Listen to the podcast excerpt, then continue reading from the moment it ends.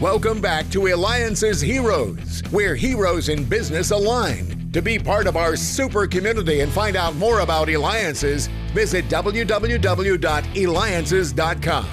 Now, back to our super host, David Cogan, founder of Eliances. That's right. What an amazing day it's been. We had on Seti Gershberg and Jay Tenenbaum with ScottsdaleREI.com. We also had on Robert Angel. You ready? The creator of Pictionary. And wait until you hear and listen to our next hero. And by the way, thank you for the feedback we continue to have when we had Richard Branson on. So make sure you go to Eliances.com. That's E L I A N C E S.com. It is the only place where entrepreneurs align. All right.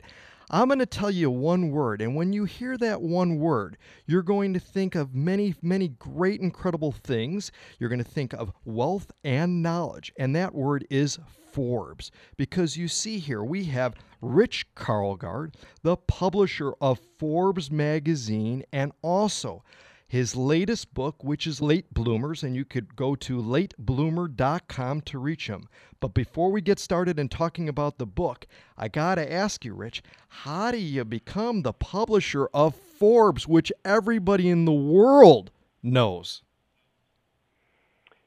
Well, you do it by way of entrepreneurship because if you do it in the standard path, you get hired uh, at an early age. It takes you get old before you get that opportunity. And Steve Forbes hired me in my middle 30s because I'd started, along with friends, Silicon Valley's first business magazine, Upside. I was a, I was the young man with the Macintosh and the laser printer and all that technology, and my friend was a loan officer at Silicon Valley Bank who was bored with his pace of promotion, and he said, "Let's be players in Silicon Valley. If we do a magazine, everybody will have to pay attention." So that's what we did. That's awesome. So, how did it come to be then to you creating and writing the book Late Bloomer? Well, I was a late bloomer myself. I was born and raised in North Dakota. Was a B student in high school. Went to my local junior college. I was able to transfer to to Stanford on something of a fluke. It was a much easier institution to get into in the 70s when I got in. I was a good enough runner that the coach wanted me on the cross country team, even though I was not a top runner at scholarship level, but I could be somebody to fill in a spot. And uh, but I was wholly unprepared for the increase in academic responsibility, and I I retreated to the library rather than do my homework. And I got by with minimal effort, and I spent most of my time reading back issues of Sports Illustrated. Mm. And so at age 25, when all my roommates were off doing amazing things. Law school. One was working on a secret project he couldn't talk about, which turned out to be the space shuttle program. I, I could hold a job no greater than security guard, temp typist, and dishwasher, and that was me at 25. Wow! And it wasn't until I was 26 or 7 that through a temp typing job I got an opportunity to try my hand at technical writing and technical editing at a research institute, and it was the first time in my adult life that I took it seriously and it opened up a whole territory of my brain that I didn't even know existed, which was the thought processes of an engineer and scientist, process based, logic based. You know, the family I grew up in, logic was was like Egyptian. You know, I mean, it was such a foreign concept that um, that it, you know, we, we just didn't look at the world that way where I grew up. So it all came together, and I was conscious of the fact that it came together. It was almost like I felt the seas parting and so I've always been stuck with that idea that that that blooming was almost a physical sensation for me. And I thought, gosh, at some point in my life, maybe I can share this and inspire people. And I thought now is the time because now we put so much pressure on kids to be early bloomers in school and to get into elite colleges that we've created a lot of heartbreak, a lot of anxiety, depression. The suicide rate is up. We've created massive student debt, created college bribery scandals. The whole there's just so much dysfunction coming out of that early achievement pressure that I had to step up and say, now's the time. You're right. Absolutely. And you know what else is blooming? Us at the Eliances Hero Show, because you're listening to me, David Cogan, host of the Eliances Hero Show, the only place where entrepreneurs align. And we have the publisher at Forbes. His book, Late Bloomers, which could be found at major book retailers and, of course, online. Make sure you go to latebloomer.com. And again, we'll have the link on our website at eliances.com. That's E L I A N C E S.com. Now, talk to us about the parts of the brain, because you know, at what point do they develop? I mean, you know, have we gotten now with society where we think that kids should be smarter than they are, or where's it at?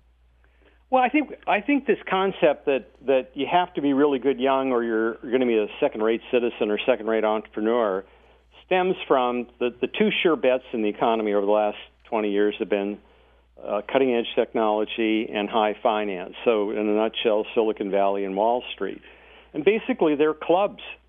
You know, uh, they're clubs kind of closed off, not totally closed off, but kind of closed off to anyone who didn't go to Ivy League schools, Stanford, MIT, Caltech, places like that. Not totally closed off, but it's just a longer, more you know, arduous route in to be able to get venture capital financing and, and all that kind of stuff. And when you look at, you know, when you look at, you know, Jeff Bezos went to Princeton, Bill Gates went to Harvard, um, Steve Jobs and Steve Wozniak were the outliers there. Um, Sergey Brin and Larry Page at Google were grad students at Stanford, and Mark Zuckerberg was at Harvard. So right. they all scored 800 on their math SATs, with exception of Jobs. So you look at this and you go, "There's a pattern here," and and this has leaked back into the culture. First in places like Silicon Valley. Now it's kind of spread everywhere. You see it, you know, you see it in Singapore, Hong Kong. You see it around the world. That my gosh, if this is what it takes to achieve success, then we've got to we've got to create a system that catapults these kids into the best chance to do that. But not all brains develop that way. And I, you know, I want to say to your entrepreneurial listeners, even in technology, this idea that only young can create these great tech companies is just patently false. They may be they may be better than older older uh, entrepreneurs that what Reid uh, Reid uh, Hoffman at LinkedIn calls blitz scaling. You know, this idea that you're going to scale to the largest possible market in the shortest possible time. But enterprise technology doesn't work that way. Here's Tom Siebel at age 66 with his company C3, which is on the cutting edge of artificial intelligence and IoT. You have Dave Duffield starting Workday at age 64, now chairman, I think, it's 78. You had Diane Greene, who was co-founded VMware back in in her 40s, who was until January the CEO of Google Cloud. Mm. Well, all of those are enterprise. B2B actually favors more senior people because selling a complex business piece of software or operation is uh, that's not an impulsive buy. Right. And uh, that's a different set of skills, the kind of skills that really come into their own in your 30s, 40s, and 50s. Wow, absolutely incredible. We've got a question actually from Seti and Jay yeah. at scottsdalerei.com. And one of the things that they want to know is they're both uh, parents, and that is what is the best way for parents? Uh, what should they be instilling in their children then now? What should they be doing now to help guide them be, and to be successful? And some, some, you know, to be successful like you have been so successful in your career. Well, I think we have to teach them or demonstrate to them perseverance. I think we have to teach or demonstrate to them unconditional love, that we're there and active in their lives. I heard this kind of very sad story from my college, one of my college roommates who is a clinical psychologist in Pasadena, California, you know, an, an affluent suburb of LA. And uh, um, my friend, the psychologist, treats troubled teens, and he saw a teen that his, the parents thought was troubled because the kid had lost interest in school. Well, my friend quickly found out that the kid loved cars, and the parents didn't even know about this, but they knew the kid was hanging out with kids who didn't dress so well, and they didn't seem to come from the right side of the tracks, and they thought everything was wrong because, from the perspective of the dad, it was determined that the kid drop his interest in cars and get on with his studies that would get him into USC. You know, the kid was failing now that's sad. If you really got to know your kid and really unconditionally loved your kid, you'd see that the kid was not destined to go to college right away, maybe later. And, you know, getting a job at a Lexus service center or going through a skilled trades program, so many, you know, educated middle class and professional class families are ashamed of the, if their kid goes wants to be a, a HVAC expert. Right. And these are really great jobs and it may suit their skills. And they may go to college later, or the entrepreneurial bug might bite. And and uh, heck, you know, I like to say that my wife and I rent a condo in Indian Wells the week after Christmas every year, and we rent it from a plumber because the plumber who lives in Newport Beach created a thriving plumbing firm. Wow. That's awesome. Well, you know what? It is that. It's, the secret is unconditional love. Well, Rich, you share important people saying important things, inspiring so many with all you do. That's a hero. Rich Karlgaard, publisher at Forbes. Make sure you get his book, Late Bloomers. You can go to latebloomer.com. This is David Cogan with Eliances, the only place where entrepreneurs align.